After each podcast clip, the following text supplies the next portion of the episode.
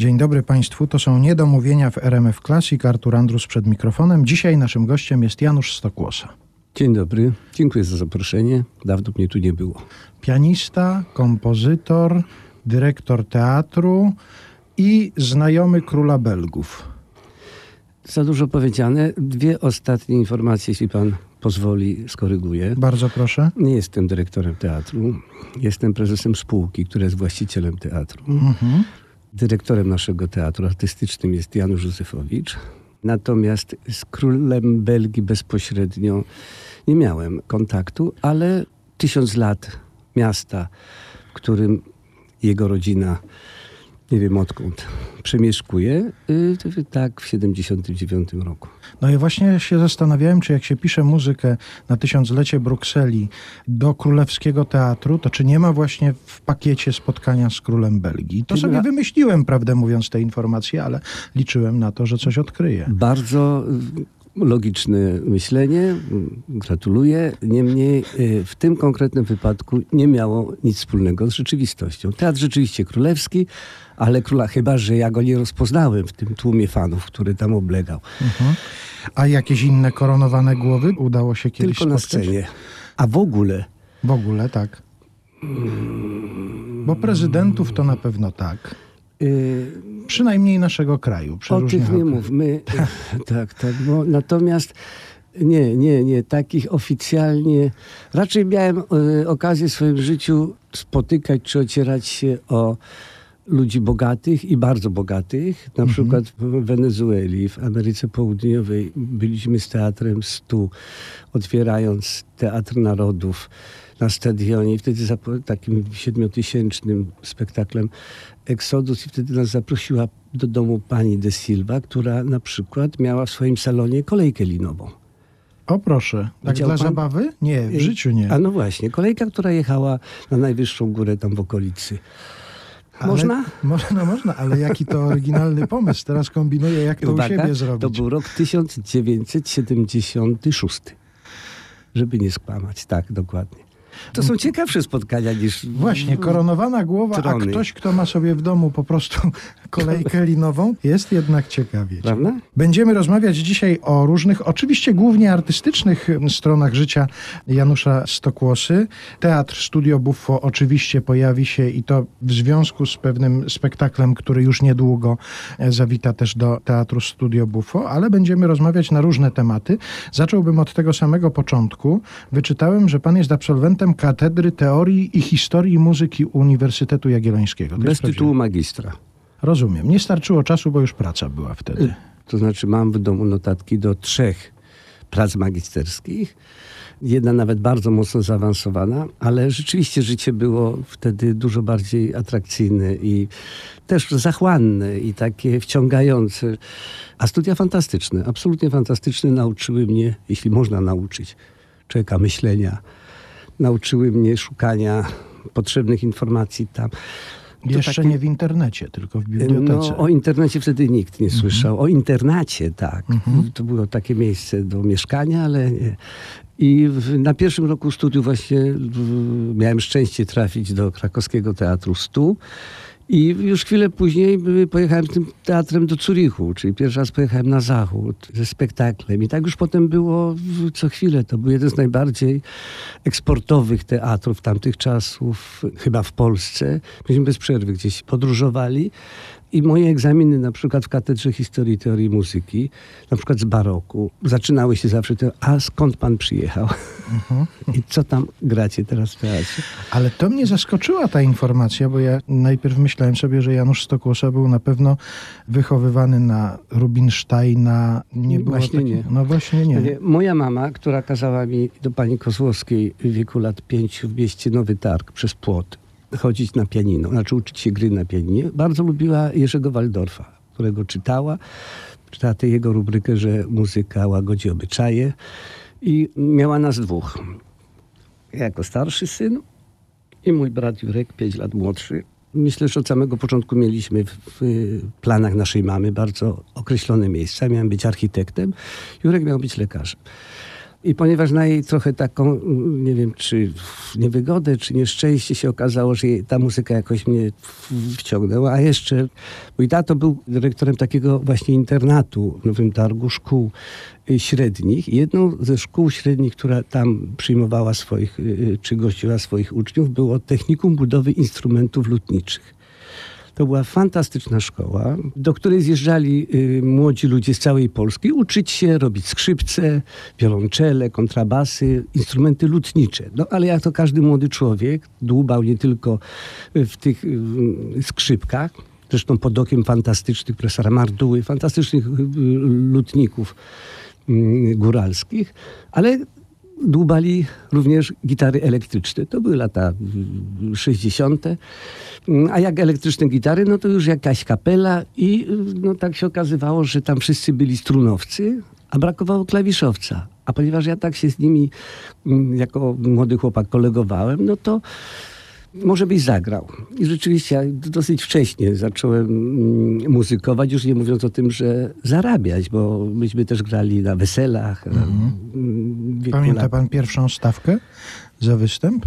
Pierwsze pieniądze, jakie Nie, pan w życiu to moja zarobił? mama tak wspominała taką y, historię spod okna, kiedy myśmy dzielili między siebie te y, łupy, że obudziło ją, jak któryś krzyczał jeden do drugiego kolegów, dajże jeszcze piątkę, daj jeszcze piątkę. To nie było tak, że to się chyba, nie pamiętam dokładnie, bo ja byłem najmłodszy w tym towarzystwie, ustalało jakąś garzę na dzień dobry, tylko co łaska albo później koncert życzeń i to się dzieliło. Wiem na pewno z kolei, że futerał po akordeonie często służył jako walizka. Mhm. Różne podroby albo jakieś różne inne dodatkowe, bo przecież nie przelewało się, a te wesela naokoło, czy w Aksmundzie, w pobliskich miejscowościach były jednak dosyć takie mm, bogate w żywność i chłopaki tam do internatu sobie te kiełbasy znosili. Ja dosyć szybko jakoś tak zrozumiałem, że jednak muzyka to jest coś, co mnie kręci.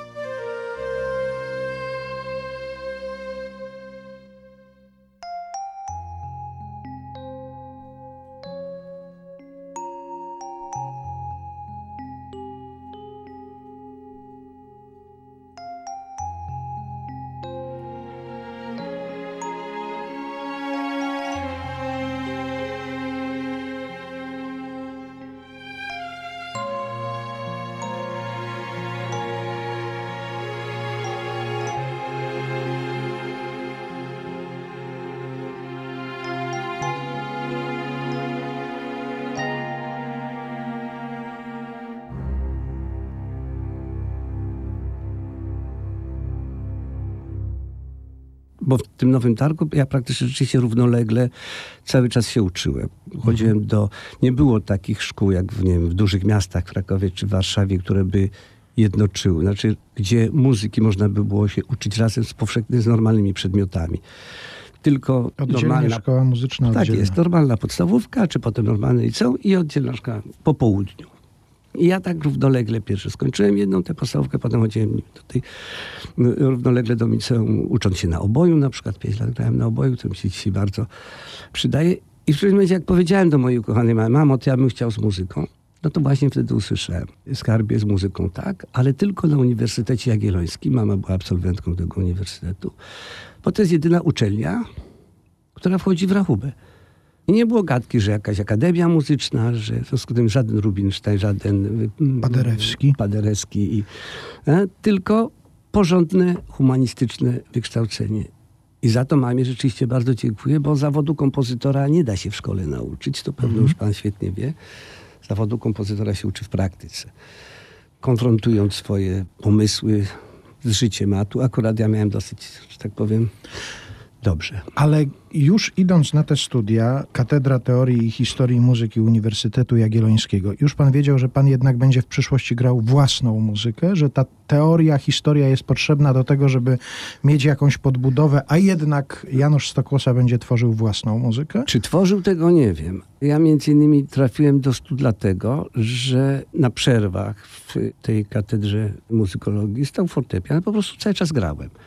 Ja no to miałem takie po prostu, gdzie coś stały, jakieś klawisze, to nie pytając nikogo, siadałem, bo to mnie zawsze kręciło. To zresztą to myślę jest dosyć charakterystyczne dla wszystkich lekko, że jak ktoś lubi grać na gitarze, to jak widzi tę gitarę, po prostu ją bierze i sobie tam brzdąka, czy śpiewa, czy się porusza. Jeden z kolegów z roku powiedział, ty wiesz, ale szukają pianisty w, tutaj w takim teatrze. Daj święty spokój, ja w ogóle się nie, ja nie umiem to tu. Nie, nie, chodź, chodź, spróbujemy.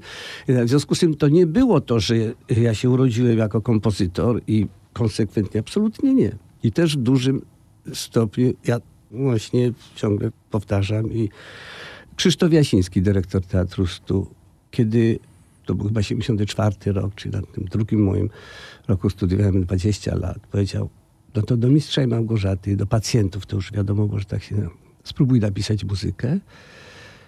To on postawił na tego konia, bo ja pewno nie wiem, jak długo bym się jeszcze gdzieś obijał, próbował swoich sił. To był specyficzny czas. A ponieważ spektakle w, te, w stu wtedy, premiery przygotowywały się dwa lata, to był taki rodzaj laboratoryjnego teatru. Więc to wszystko krok po kroku. Krok, jak ten spektakl już ujrzał światło dzienne, no muszę się pochwalić, zresztą fani teatru stu o tym świetnie wiedzą. Oglądał nasze przedstawienie Federico Fellini w Rzymie. Ja byłem przekonany, że już właśnie Nino Rota, jak tylko umrze, to ja będę ten następny. Czekałem na telefon. Krzysztof korespondował z Fellinim. Co powiedzieć? No tak to się dzieje i w tym moim życiu bardzo często było tak, że przez przypadek, większy lub mniejszy, bo to też są jakieś wybory, spotykałem ludzi, którzy wyznaczali moje następne rejony, rewiry, kroki. Tak potem było w Ateneum z Michałem Bajorem, z Wojtkiem Młynarskim, no i z Januszem Józefowiczem. Tak, otóż.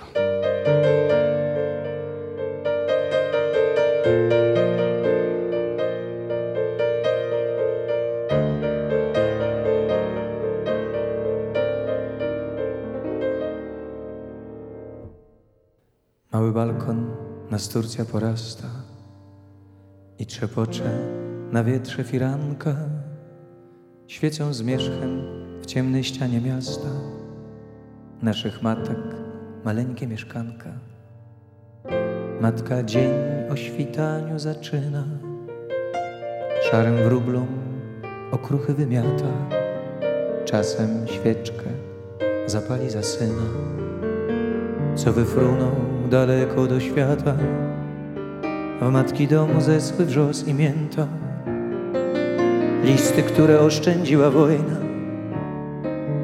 W matki domu codzienność odświętna, w matki domu powszedniość, powszedniość dostojna. Biegnący przez huczący kran dnia Twego, tak dawno już nie byłeś tam.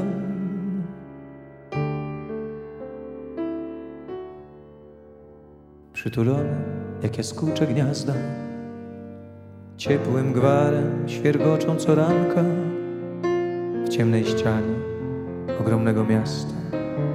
Naszych matek maleńkie mieszkanka. W matki wzroku niepokój odważny, o dziś, jutro, o dziecko sąsiada. Tutaj nie ma spraw małych, nieważnych. Tu każdemu należy się rada. Przez to miejsce maleńkie i schludne biegnie prosto i dalej gna w przestrzeń Twego życia zerowy południk, byś mógł sobie określić, gdzie jesteś. Biegnący przez huczący krąg dnia Twego. Tak dawno już nie byłeś tam.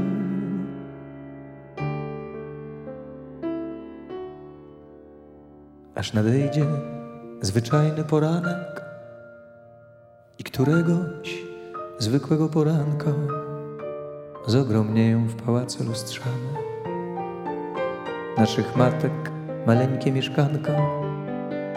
Uśmiech matek ozdobi oblicze. Matki będą powtarzały sobie, że dziś muszą wrócić królewicze, zagubieni po świecie synowie. Każda matka łzę jasną uroni, drzwi otworzy niezgrabnie i prędko. Syn królewicz wróci szóstką koni. To tylko pan listonosz z rentą. Biegnący przez huczący kran dnia złego. Tak dawno już nie byłem tam.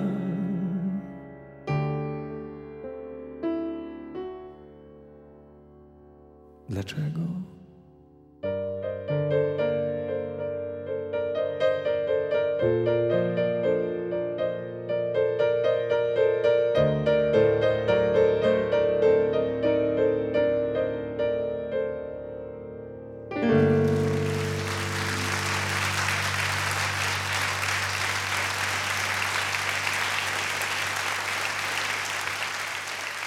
Janusz Stokłosa dzisiaj u nas w Niedomówieniach w RMF Classic. Porozmawialiśmy o tym samym początku i pan powiedział o tym, że to Krzysztof Jasiński postawił na Janusza Stokłosę. Powiedział, Tak no to skomponuj do Mistrza i Małgorzaty. Ale nie wyobrażam sobie, że to tak działało, że każdy pianista, który przychodził do Krzysztofa Jasińskiego od razu dostawał propozycję skomponowania do muzyki, do spektaklu. Czy tam była jakaś rekomendacja? Ktoś przyszedł i powiedział... Nie, nie. Szefem muzycznym stu wtedy był fantastyczny kompozytor. Nie wiem, czy Krzysztof Dociśnia pisze. Na pewno super teoretyk muzyki. Pan Krzysztof Szwajgier. Ja myślę, że też tu troszkę od Krzysia Szwajgiera wyszła taka jakby rekomendacja, ale chyba największym, jak można powiedzieć, rekomendatorem Można powiedzieć. Pan może wszystko w tej audycji. kimś rekomendującym była obecna moja żona i Ola, która przygotowała się do roli Małgorzaty i no, która jakby na co dzień musiała wysłuchiwać te moje brzdęki. A pierwszym takim chyba powodem muzycznym, bo wszyscy bardzo żyliśmy tym yy, Buchakowem, tym mistrzem, było to, że ja usiadłem i zagrałem kawałek takiego jakby pomysłu na walc na balu u yy, Wolanda. Ten walc diabelski. Zresztą historia lubi koła i ten walc który ma taką ksywę walc pacjentów, znalazł się w najnowszej inscenizacji w Teatrze Muzycznym w Gdyni, najnowszej inscenizacji naszej już teraz musicalu Mistrz Małgorzata i będzie go też można usłyszeć u nas w Buffo. No właśnie. Do tego wrócimy. Ale Ola tu też mocno maczała palce w tym, żeby Krzysztof posłuchał tego, żeby... No właśnie, wie pan, dobra żona to, To skarb. to skarb.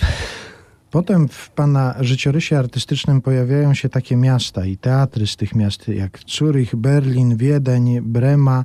Czy to są efekty tych kontaktów z czasów Teatru Stu, czy, czy już jakieś inne Nie, powody? e, efektem były? kontaktu, znaczy Teatru Stu i jego podróży e, artystycznych po Europie i świecie była ta Bruksela. Mhm. Że ja właśnie, nie wiem, właśnie w wieku 25 lat dostałem propozycję, jubileusz, specjalnie napisany spektakl. To rzeczywiście tam była wielka feta na ten temat. Zresztą powiem, nie wiem czy nieskromnie, przyjechałem stamtąd czerwonym BMW z odkrywanym To dachem. skromnie pan powiedział, to skromnie pan Tak. powiedział. Jak na ten rok? Rok 79. No, To tak. Także było nieźle, ale nie. Cała moja historia czy przygoda w teatrach y, niemieckojęzycznych, czyli to na najlepszych scenach rzeczywiście, bo to był i Burgtheater, i nawet Berliner Ensemble, naprawdę bardzo, bardzo poważne, znaczące sceny y, dramatyczne w Europie. To jest Andrzej Woron. To jest taki nasz stary przyjaciel, fantastyczny scenograf, ale jednocześnie właśnie reżyser i kreator teatru. Myśmy tutaj razem w Teatrze Studio zrobili proces kawki. Tak, proces kawki jeszcze za Józefa Sztajny. Andrzej robił scenografię i chwilę później wyjechał do Berlina i tam założył swój taki teatr troszkę jak Kantora, jak Janusza Wiśniewskiego. On jako malarz, jako plastyk robił ten rodzaj teatru wizyjnego, takiego bardzo bogatego w obrazy. I jednego dnia zadzwonił z tego Berlina do mnie. Mówi, wiesz co, robię sklepy cynamonowe i może byś coś... Ja wiem, ale nie bardzo mogę... Nie, nie, to tak, ja ci opowiem o czym jest. Ja mówię, no to z grubsza z tego Szulca tam czytałem to, a coś innego. Nie, no to w zasadzie tak. Wiesz, a to naprawdę to mi potrzeba tylko taki 8-10 minut kawałek, który ja tam będę sobie przycinał, obracał, czy coś. I de facto, de facto ja mu... To już wtedy była, był początek instrumentów elektronicznych, także sporo można było zrobić w domu. Ja mu nagrałem tę muzykę na telefon. Nie widziałem jednej sceny. No i tak to się zaczęło. Ta muzyka jest do posłuchania w, w, na takiej mojej pierwszej płycie Janusz Stokłosa. Do dziś ja uważam, że to powiedzieć, jak trafiło się ślepej kurze. Premiera tych sklepów cynamonowych Teatru Kreatur w Berlinie była, żeby nie powiedzieć szokiem sceny awangardowej mm, w Niemczech. Y, Niedługo później Andrzej robił spektakl za spektaklem. Myśmy razem zrobili chyba 17, 18 premier. Później zbudowano mu teatr, miejsce w Kreuzbergu. Y, Fantastyczne. Oni też jeździli po całym świecie, ale do tego teatru zaczęli przychodzić wszyscy. I tam między innymi trafił Dieter Gissing, taka troszkę ikona starszego pokolenia, ikona niemieckiego teatru, bardzo takiego zachowawczego, klasycznego, bardzo takiego porządnego, mieszczańskiego, żeby nie powiedzieć. No ja z tym Dieterem rzeczywiście przeorałem tę Europę.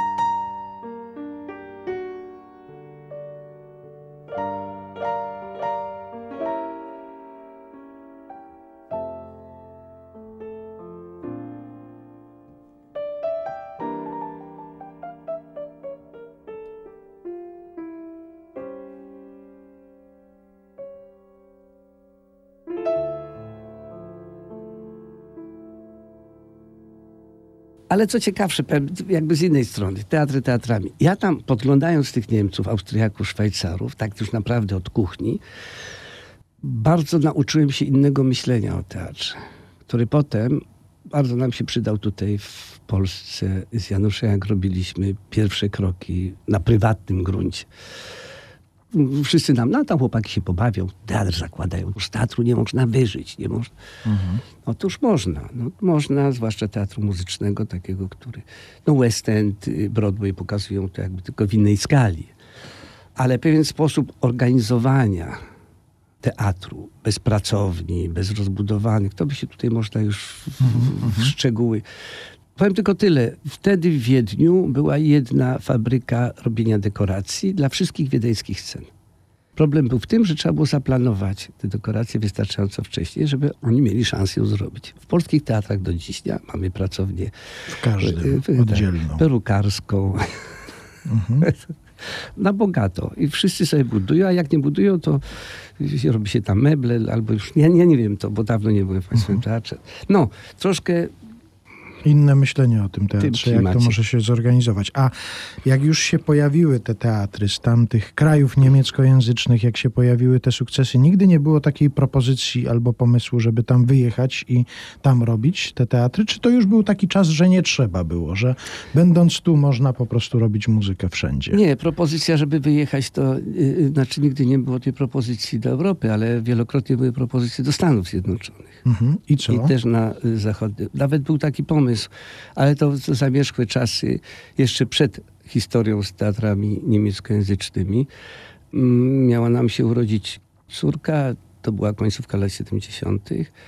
Y, Wtedy jeszcze obowiązywało coś takiego jak prawo ziemi. Mieliśmy nadzieję, że znaczy tak, z tych trudnych, takich dziwnych, że może pojedziemy do Stanów. Marysia się urodzi w Stanach Zjednoczonych Ameryki. Potem jak dorośnie, będzie miała szansę sobie wybrać, gdzie żyć, czy w kraju takim, do jakiego teraz zmierzamy, czy w kraju Czy w bardziej kraju do innego? gdzie byli, w ta- w kraju, tak, w którym byliśmy. Ale zostałem wezwany do urzędu, żeby podpisać dokument, a ponieważ już wtedy bliżej mi było do takich środowisk y, y, nieoficjalnych, więc dostałem instrukcję, że absolutnie nie waż się, jakby ci nawet mieli lać, podpisywać czegokolwiek, nawet pustej kartki. W związku z tym nic nie podpisałem, w związku z tym nie dostałem paszportu i nigdzie nie pojechaliśmy. Potem miałem różne takie ciekawe kontakty amerykańskie jeszcze przed całą historią broadwayowską. Na przykład dostałem ze Stanów taką propozycję napisania 64 aranży muzyki The Beatles. Na Wielką Orkiestrę Symfoniczną 64, to nie 5, nie 8, Tylko Kopa 64. plus 4. Mhm. Pod tytułem dostajesz pieniądze i zapominasz. Wtedy myślę, że to chodziło o to, Żeby że ktoś inny podpisał swoim nazwiskiem? nawet nie, nawet nie. Oni nagrywali to do windy, do hoteli. A. to było takie robienie takiego muzaka, które potem pan Lutosławski określał jako przekleństwo ludzkości, gdzie brak ciszy. Nawet w windzie nie można spokojnie. Mhm. Teraz już to skończyło na szczęście. Już chyba tak nie słychać tej muzyki wszędzie. Już w niektórych galeriach nawet wyłączają w odpowiednim O, czasie. To. proszę. No, ale jak ja zdecydowałem się zrobić te roboty, to zlecenie, to zaangażowałem całą Warszawę. No bo jak powiedziałem, no żaden, i to zresztą termin był dosyć taki pilny, wszyscy. Henio Miszkiewicz, Jagoda, znaczy Andrzej Jagodziński, gdzie tylko kto. Każdy tam... Nawet 63 kolegów. tak kilku, nie, no bo to po paru. No. Jakichś młodych studentów, których niestety aranżacje się nie, nie, nie bardzo, bo byli bardzo awangardowi i tam pisali jakieś dysonanse, w, a to trzeba było po pożebu piękne melodie Beatlesów zagrać symfonicznie. To był taki epizod, że ja nawet dosyć intensywnie się zastanawiałem nad tym, czy nie wyjechać do, do, do, do Stanów i tam nie spróbować. Czasami myślę o tym, czy to... Ale rzadko. No jakby przyszła kolejna propozycja na te 64 następne, ja myślę, że tamte już się tak osłuchały, że nowe trzeba by było. Jeżeli przyjdzie propozycja dzisiaj, dysponujemy takimi możliwościami, proszę. Jesteśmy Proszę do dzwonić dyspozycji, tej proszę dzwonić. Janusz Stokłosa dzisiaj u nas w Niedomówieniach w RMF Classic. Wśród tych określeń, które znalazłem na pana temat, funkcjonujących w różnych opisach, notkach biograficznych, jest też takie pionier polskiego musicalu. Tak ktoś to nazwał. No, rzeczywiście Metro było uważane za taki pierwszy musical w takim, powiedzmy, broadwayowskim stylu. No ale pan przecież w tych spektaklach muzycznych wcześniej już uczestniczył. Tylko właśnie czym to się różniło? Co wcześniej było? Nie, no zasadniczo. To jest y, tak, że muzyka do dramatycznego przedstawienia, do przedstawienia w teatrze dramatycznym jest zupełnie na innym y, miejscu, jest zupełnie gdzie indziej. Myślenie o tej muzyce jest zupełnie inne. To jest muzyka funkcjonalna. Tam trzeba uruchamiać zupełnie inne, że tak powiem, pokłady, bo w teatrze dramatycznym nie możemy konkurować ze słowem, nie możemy konkurować z aktorem. Wręcz przeciwnie, trzeba go tak, i również reżysera, uzupełniać i pomagać, żeby krótkim znakiem przenosić emocje i przenosić sens. Jeżeli muzyka w ogóle, nie mówiąc o znaczeniu, może być obarczona jakimś znaczeniem, który będzie precyzyjnie uwypuklał to, co chcemy powiedzieć, co reżyser chce powiedzieć, co aktor chce powiedzieć, interpretacją swego. Czyli ma być ilustracją. Za dużo może powiedziane, bo to nie wiem, czy to jest ilustracja, jest taki troszkę inny partner, to jest Mhm. troszkę taki element składowy, bo na przykład w teatrze Andrzeja Worona, o którym wspominałem, praktycznie się nie mówiło. Proszę sobie przypomnieć umarła, umarłą klasę Tadeusza Kantora, gdzie y, tam wam, wa, wa, wa, y, brzmiący y, y, walc był największą takim zmierzeniem się ze śmiercią. Czy to jest ilustracja? To dla kogoś może być, dla mnie absolutnie nie. Dla mnie jest to budzenie takich emocji, których nie jest się w stanie pobudzić niczym innym. Ani słowem, ani grą, ani obrazem. Bo ja tak rozumiem, zresztą tak zawsze e, rozumiałem e, muzykę w teatrze dramatycznym. Ale w teatrze muzycznym to jest tak zwana duża forma. Tam słowo już jest na zupełnie innym miejscu. To jest dużo bardziej bliżej opery, gdzie nawet możemy powtarzać pewne słowa. Z kolei w operze ten balans pomiędzy słowem a muzyką jest przesunięty 80% dla muzyki, 20% dla słowa. Gdzie te sensy często, no śmiejemy się, umieram, umieram, umieram, umieram, umieram. No już byś umarł. Nie, umieram, umieram, umieram. Ale musical moim zdaniem daje szansę her. Jesus Christ Superstar. To są takie moje wzorce. Myślę, że takie jest trochę metro. Zresztą każdy inny tytuł, Piotruś Pan, Piotruś Pan Słowo. Jeremi Przybora. Bez słowa tego musicalu nie ma. Ale jednocześnie to jest duża forma muzyczna, gdzie te dwa walory, gdzie te dwie warstwy, literatura i muzyka, są partnerami. Można postawić tam znak równości. I to jest ta zasadnicza różnica. I to, co wy już potem tworzyliście w swoim teatrze muzycznym, to była w pewnym sensie konsekwencja tego, co się działo wcześniej. No to, że pan współpracował z Wojciechem Młynarskim na przykład, Absolutnie. musiało. Nie no, to, że do teatru dramatycznego, teatru Ateneum, prowadziliśmy formę muzyczną pod tytułem Brel, Hemar, to już były spektakle, to nie były musicale, bo one nie miały swojego jakby wątku dramaturgicznego. One się układały w pewną całość. Wysocki, Hemar, ale to generalnie był rodzaj składanek. Niemniej to już był teatr muzyczny, bo słowem, które tam padało, był raczej rodzaj komentarza, tylko pewnego wprowadzenia. Ale tu też właśnie, moim zdaniem, muzyka ze słowem były razem. No w Szekspirze, ja teraz mam taki wariacki pomysł, nie powiem co, ale może będę miał przyjemność zaprosić Państwa za jakiś czas na spotkanie ze znaną, bardzo popularną sztuką dramatyczną, która będzie śpiewana.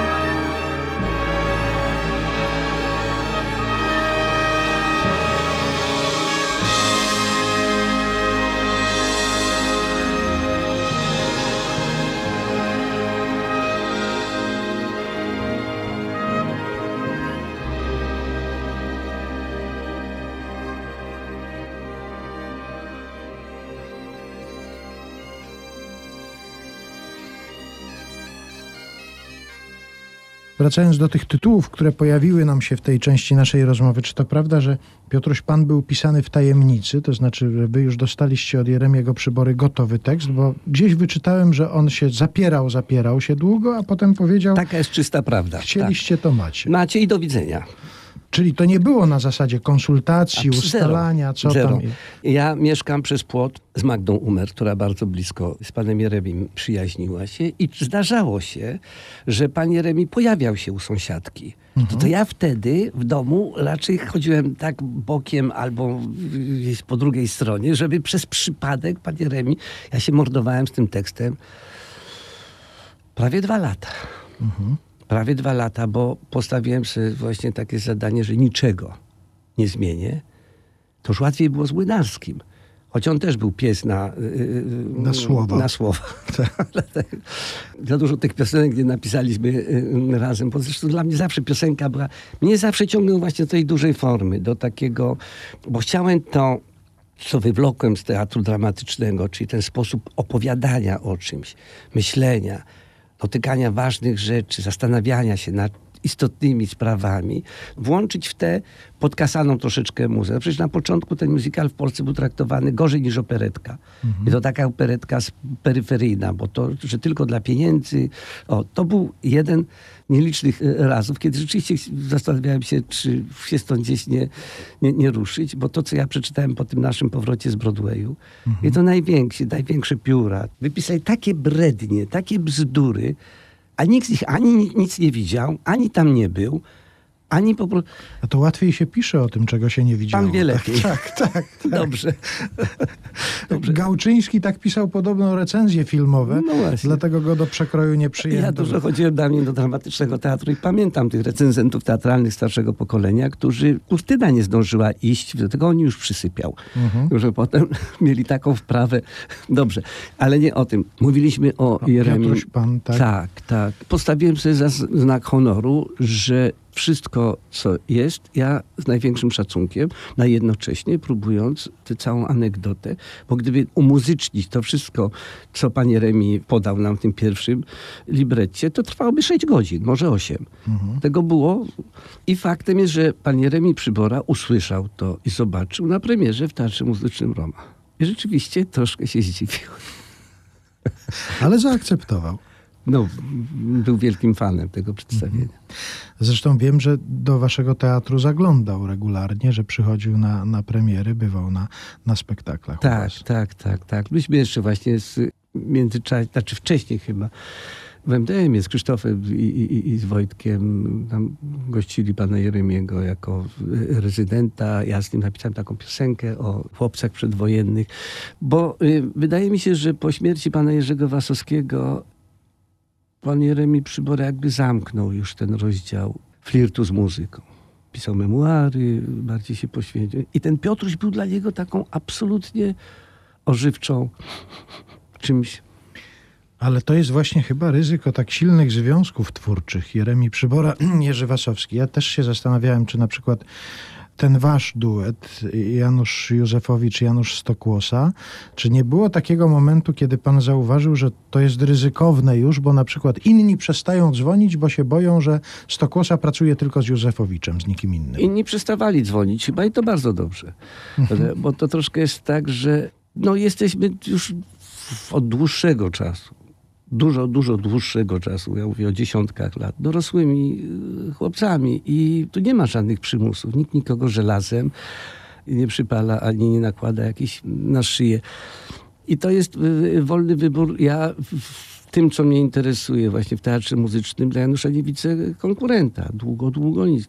Czeka, który y, y, swoją kreatywnością, swoim wizjonerstwem. Nie, no tu nie znam nikogo takiego. Gdybym poznał, może mi się zastanawiał. No dobrze, ale to żeby nie było aż tak bardzo słodko. Kłócicie się czasami, bywa, że się kłócicie. E, e, pan miał jakieś partnera. już, ale wie pan, powiem tak, coraz mniej, już nam szkoda czasu. Mhm. To dawniej było gorzej. Ja pamiętam takie duety, takie rozmowy takich duetów, na przykład Jacek Janczarski, Maciek Zębaty. Pamiętam, że Maciek zawsze powtarzał to, że Jacek jest mu bardzo potrzebny do tego, żeby ktoś go od czasu do czasu ściągnął za nogi na ziemię. Że taki partner twórczy jest bardzo potrzebny. Też przy okazji tworzyli różne fantastyczne rzeczy. To może nie przy okazji, właśnie przede wszystkim tworzyli. Mhm. Ja nie a- lubię, jak się mnie ściąga za nogi, nie pozwalam sobie na to. Tutaj jest jakby... no, Ale może Janusz Józefowicz lubi albo potrzebuje. Może on lubi. Może tak. Niemniej, ja myślę, że też troszkę nasza współpraca polega na tym, że po pierwsze mamy do siebie zaufanie, a po drugie każdy robi w czymś innym. E, Janusz jest fantastycznie, że tak powiem, umuzykalniony. Świetnie słyszy i tak dalej. No niemniej, e, jak mu powiem o wtrąconej dominancie, to nie bardzo wie o czym mówi. A to jest metoda. Tak od czasu do czasu komuś powiedzieć, słuchaj, tutaj jest wtrącona dominanta. Zamilknie na, na chwilę przynajmniej. Są jeszcze skale instrumentów. Dużo jest takich regionów, gdzie można się spokojnie poruszać.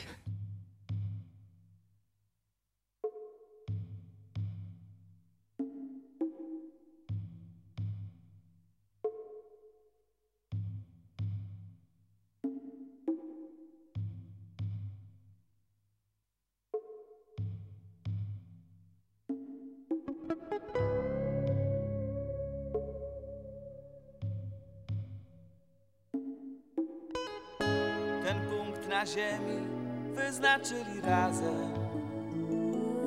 Było ich tylu, że nie zliczył chyba nikt. Niech stanie wieża, piramida marzeń. Pomyślał ktoś, a potem ciszę przeciął krzyk.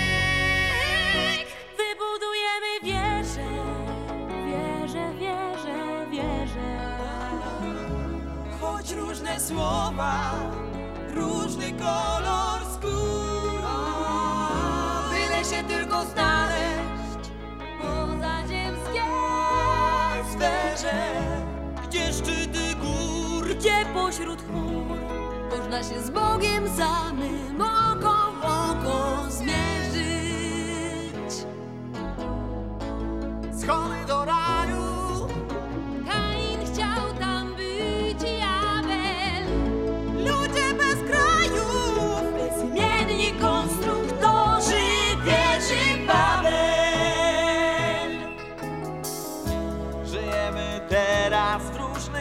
Stronach ziemi.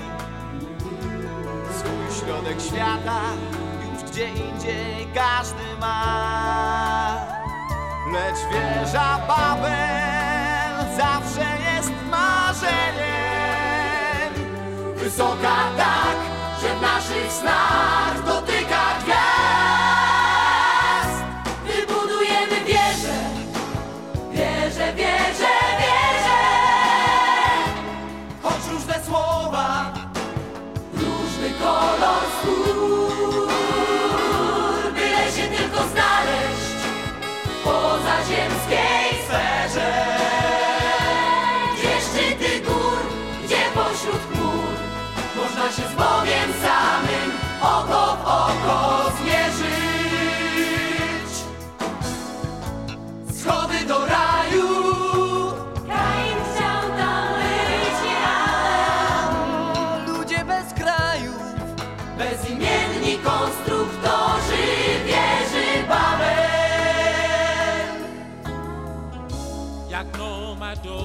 bez krajów i korzeni.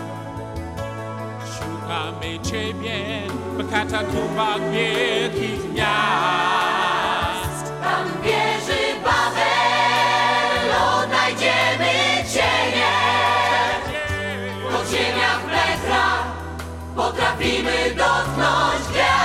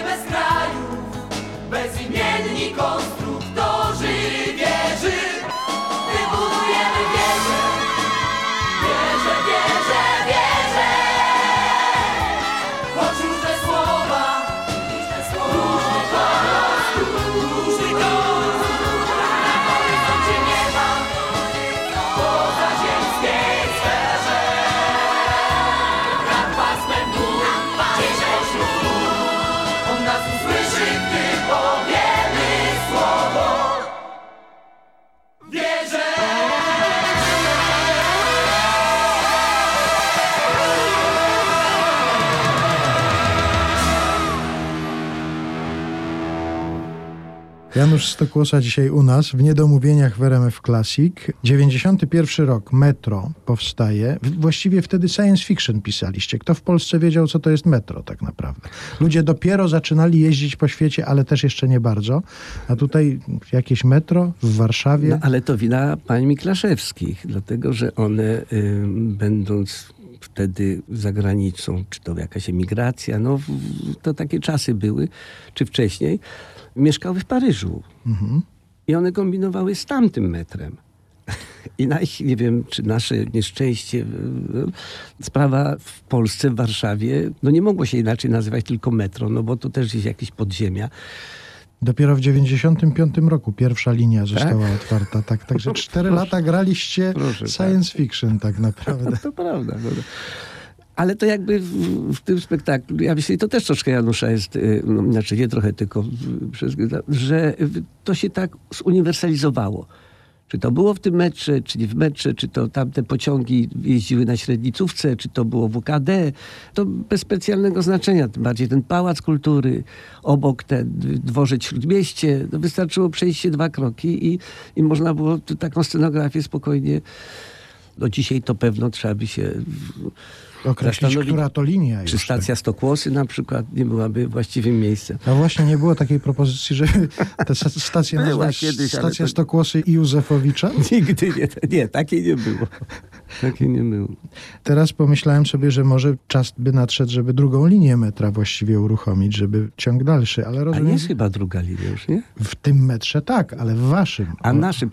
To tak odbija się już przez y, dziesiątki lat, ale mm, no, jest tyle fajnych tematów, na przykład Mistrz Małgorzata, które warto też dotknąć. No właśnie teraz tego dotkniemy i porozmawiajmy, bo tak jak pan powiedział na wstępie, historia lubi czasem zatoczyć koło i tutaj jest coś takiego. Debiut pana w Teatrze Stu, Pacjenci według Mistrza i Małgorzaty, rok 1976. Tak, szósty. 1976. Listopad 76, tak. No i teraz Mistrz i Małgorzata, ja mam przed sobą płytę nawet, to jest e, muzyka z tego spektaklu. Teatr Muzyczny w Gdyni. Tak. I premiera 11 września ubiegłego roku. Ale jeżeli są wśród naszych słuchaczy tacy, którzy widzieli tam w Teatrze Myślę, że sporo, wtedy, bo już tych spektakli zostało zagranych z 50. ale nie, ja mówię o tych, którzy widzieli w Teatrze Stu jeszcze i zobaczą teraz w Teatrze Muzycznym albo za chwilę w Studio Buffo w Warszawie, to nie będą mieli poczucia, że to są te same spektakle. Między 76 rokiem a 2020 Troszkę czasu minęło, ja trochę wiem. czasu miał i jakoś ciężko by było powtarzać. Nie, nie, y, spektakl Pacjenci w Teatrze Stu był, znaczy Buchakow był tam prowokacją. Tam były teksty Grotowskiego, Sylwii Plat. To było przedstawienie o zniewoleniu, przedstawienie w y, namiocie cyrkowym. y, Aktorzy grali na piasku. De facto to nie był Mistrz Małgorzata. To było o tym, myśmy jako orkiestra chodzili w takich uniformach ZK, zakład karny na plecach. Witaliśmy y, publiczność przed namiotem. w tych właśnie y, strojach, to bardziej było właśnie, jak mówię, o wolności, o, o zniewoleniu, a ten y, spektakl w Teatrze Muzycznym w Gdyni i w Bufot to jest Mistrz Małgorzata. I to jest moim zdaniem jedna z nielicznych prób czy inscenizacji, w której obecne są wszystkie wątki powieści. To jest bardzo trudne, bo to jest niezwykle bogata opowieść, zespalająca jakby pięć kompletnie różnych, bo i o miłości, i o piątym wymiarze, i o diabelskości, i o takiej Moskwie lat dwudziestych, trzydziestych budzącej się skali tego terroru i tak dalej, i tak dalej. I udało nam się dzięki Juri Raszyncewowi, takiemu y, rosyjskiemu Jeremiemu Przyborze, napisać dla nas libretto, które właśnie wszystkie te wątki wiąże i ukazuje w swoich istotnych momentach. Tak? Dla mnie jest to bardzo ważne przedstawienie. Teatr Muzyczny w Gdyni, a w Teatrze Studio Buffo od kiedy? Marzec. Co to mamy dzisiaj? Styczeń. Styczeń. No to lada moment, to już jutro, tak, tak. To zapraszamy serdecznie.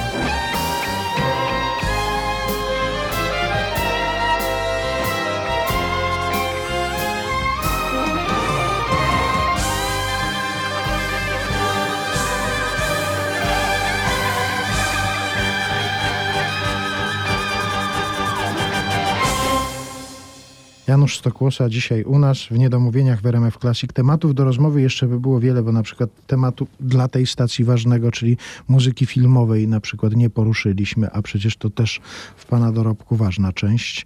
Kiedyś była bardzo ważna, nawet no, pochwalę się, stoi u mnie na głośniku Emmy Award. Za The Power of Good. Statuetka, tak, za Mhm. filmu nie amerykańskiego. Rzeczywiście fantastyczna, piękna historia. Może gdzieś ktoś z Państwa miał już okazję, jak nie to polecam historię y, Sir Wintona Nicolasa Wintona, tak? Tak, Nicolasa Wintona o historii 700 y, żydowskich dzieci w Pradze czeskiej w roku 1939, jak ten jeden człowiek uratował tyle istnień. Absolutnie każdy powinien to zobaczyć. I każdy powinien też posłuchać muzyki Janusza Stokłosy. W, Nie, nie, nie, bez e, przesady. Ale mówię, w różnych filmach, no ekstradycja to na przykład się chyba tak spopularyzowała, tak, że tak, to jest znana muzyka. Ja mam takie swoje ulubione rififi po 60. Brawo. Bo się, nie wiem, może się zbliżam i dlatego tak Brawo. jakoś, ale... To ale- też moja ulubiona piosenka. A to Wojtek Bydarski z kolei napisałbyś jakieś tango. Mnie, ja mówię, jakie tango? Do Zajkczu najlepiej napisać tango. Ja mówię, co ty? Dobrze. I Paweł Trzaska, już niestety w świętej pamięci nieżyjący, mm, wtedy młody y, reżyser, właśnie przygotowywał się do tego filmu i tak przyszedł, panowie, no, świetna obsada w tych czterech podtatusiały starówków, którzy bank postanowili obrobić. Tak. I powstało tango. Też grałem go sobie na właściwych urodzinach. A zdarza się panu, już pan wspomniał o tym, że bardziej pana interesuje ta wielka forma teatralna, forma teatru To muzycznego, prawda. ale zdarza się od czasu do czasu zatęsknić po prostu za piosenką, żeby taką krótką formę jeszcze napisać, czy raczej nie ma takiej tęsknoty? To jest, proszę pana, y, powiem inaczej, Janusz Józefowicz na jednym z naszych przedstawień, a może nie na jednym, teraz Buffo, przywodzi taką anegdotę, opowiada publiczności, a brzmi ona, pewien Francuz zapytany, y, z czego łatwiej byłoby mu zrezygnować, z kobiet czy z wina? Odpowiada, że jest to kwestią rocznika. W moim przypadku, jeżeli chodzi o piosenkę, to jest to kwestia tekstu. Jeżeli znalazłoby się na moim stole coś, co poruszy mnie jako słowo i to jest mała forma, to na pewno znalazłbym w sobie, myślę, No to teraz proszę przeglądać skrzynkę mailową Teatru Studio Buffo po tym, co pan powiedział. Mam bez nadzieję, tego dosyć sporo się pojawia. ale mam nadzieję, że też Propozycji. takie, takie piosenki się pojawią. Jeszcze chciałem wrócić do takiego jubileuszu, który się odbył w 2012 roku w Kaliszu i tam Krzysztof Materna, kończąc ten jubileusz, apelował o podniesienie wieku emerytalnego dla Janusza Stokłosy. Złożył publicznie ta, Tak? taką propozycję wtedy. Już nie pamiętam.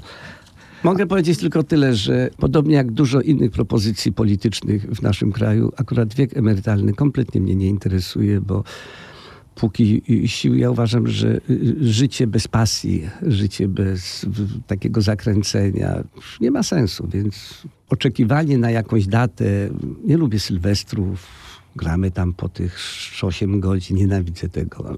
Nie lubię urodzin takich. no, Uwielbiam mm, to, co będzie, wyzwania, trudności, zmierzanie się z tym. I póki sił starczy, to emerytura niech będzie dla emerytów. No więc taką deklarację chciałem usłyszeć na koniec naszej O, rozmowy. a nie że- zapytał pan. Ale ona sama się pojawiła, że Janusz Stokłosa nie wybiera się na żadną emeryturę. Proszę bardzo. Na razie nie zamierzam. Bardzo dziękuję za spotkanie. Ja dziękuję za zaproszenie.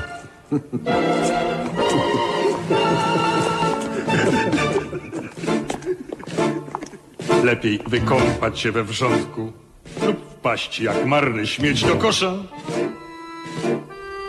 niż dobiegając sześćdziesiątki nie mieć w kieszeni ani grosza. Wtedy się śnią przez noce całe, zanim firankę świt pobiegł. Pokery, które się złamały, dziewczyny, którychśmy nie mieli.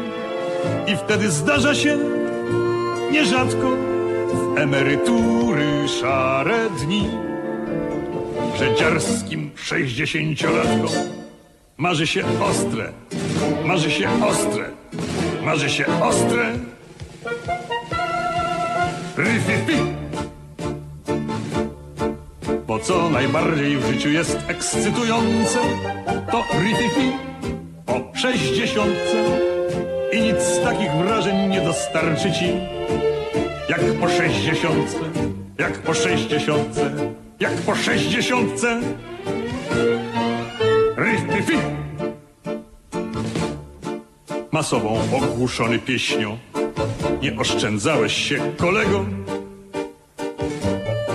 Lat harowałeś kilkadziesiąt, I co masz z tego? Co masz z tego?